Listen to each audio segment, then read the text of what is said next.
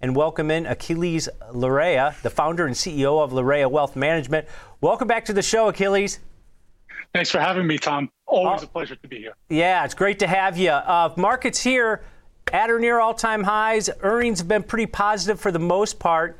What are your thoughts here on the overall equity market uh, in you know, maybe some headline risk, uh, you know, uh, events taking place, rising oil prices, rising interest rates. How, uh, how are you feeling about the equity markets right here?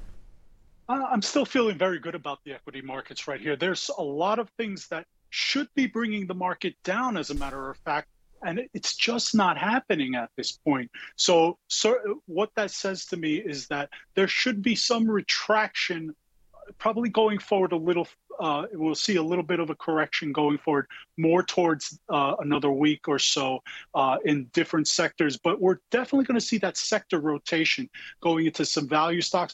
But the technology sector is still ripe for growth. There's still a lot of, I believe, companies here that are going to make well and do well in this economy.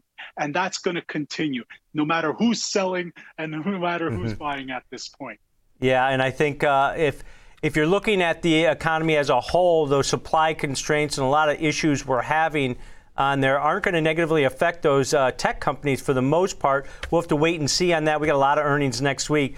But I wanted to kind of hit on some individual names that you sent us here. UPS. Now, this stock's uh, made uh, a little bit of a run here over the last couple weeks. They got earnings coming up next week.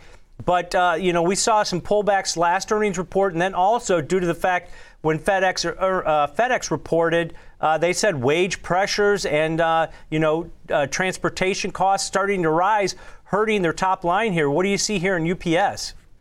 Yeah, we're definitely going to see some top line uh, challenges, but not over a long period of time. You have to remember, this is their time of year. Christmas is coming. You know, as they yeah. say in Game of Thrones, you know, winter is coming, Christmas is coming, Tom. And right. one thing that I know about having worked at this company during college was that when Christmas comes, they can barely keep up.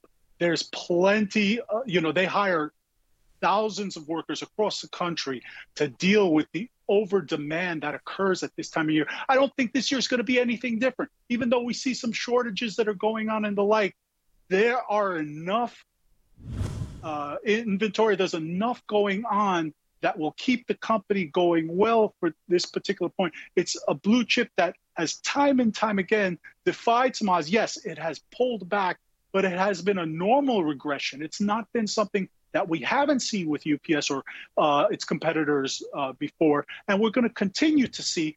But we still see that growth. We believe. I mean, we've seen more than 15% performance in the stock this year alone. We think that this stock is going to do well, and we're looking for another another 12 uh, or 15 percent in the next 12 to 18 months.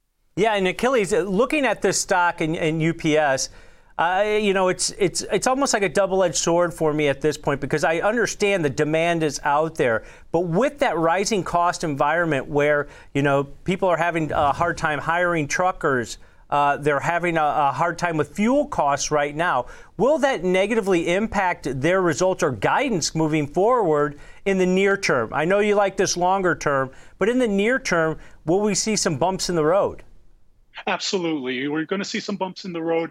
But here's the thing you also have to remember about UPS they have a lot of long term employees who are truckers. You know, so it's not like they have to go out and get those employees like other uh, companies. They have a lot of people who are union who have been there for a long period of time. They also have a pool they can draw upon of part time people to help out. It, but yes, you're absolutely re- right, Tom, that we're going to see some short term pressures. However, let's use that word short term. Gotcha. I like that uh, sentiment there. And remember, uh, you know, every year UPS, FedEx, they always come out with those price hikes come January after the holiday season. So expect uh, some more of that uh, to offset some of those rising costs. But another stock that you got on your radar here, Achilles, is uh, Netflix uh, hitting all the, another all-time high today, $660. It's trading currently. Now, if you look at this name, you know, they're spending a lot on content, but we know content's king. Has this thing gone too far too fast? Because you do have competitive pressures coming down the pipeline, and it seems like maybe saturation here in the U.S. You know what, Tom? I've been hearing that for years. Mm-hmm.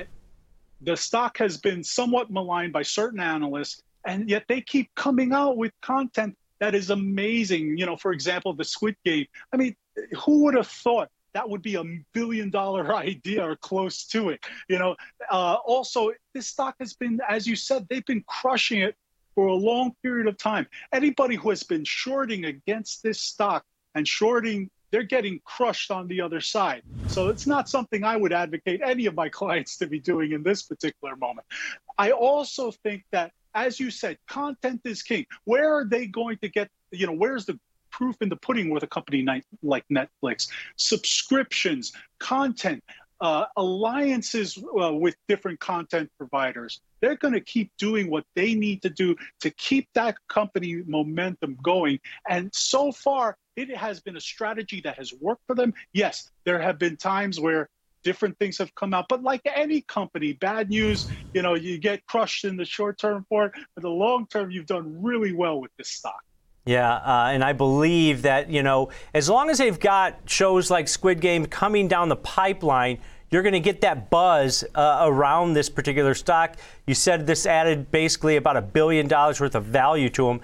The thing that concerns me moving forward in the short term is that it added about 19 billion in market cap on the back of that. But They've got four of their top 10 shows coming out with new seasons uh, this later this fall, so that should be a, a boon for uh, the stock potentially.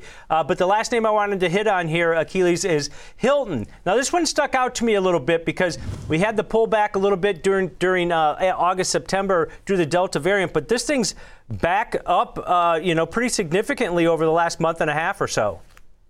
Yeah, you know, the, th- the cool thing about Hilton is versus the Airbnb. This is a brand name. It's a you know anybody who wants hospitality in their portfolio. This is a great name to own. And you know, personally, we own this stock. We have owned this stock for over a year now. We believe that this is going to outperform its peers. It has turned around faster than its peers. You know, when the Delta variant came in and then that uh, started to subside, as you said, there's this stock was getting beat upon but then all of a sudden it started turning around and doing very well. We consider that a very strong positive for this company that they're going to be one of the first names in the hospitality area to take advantage of the fact that people are going back on vacation, or in their case, going to Hilton, a brand known name that they know and love over the years. And I have to tell you, this is just the stock you really want to own in your portfolio. It's high quality, it performs well. Yes, it does have pullbacks, but it's something that you want to have.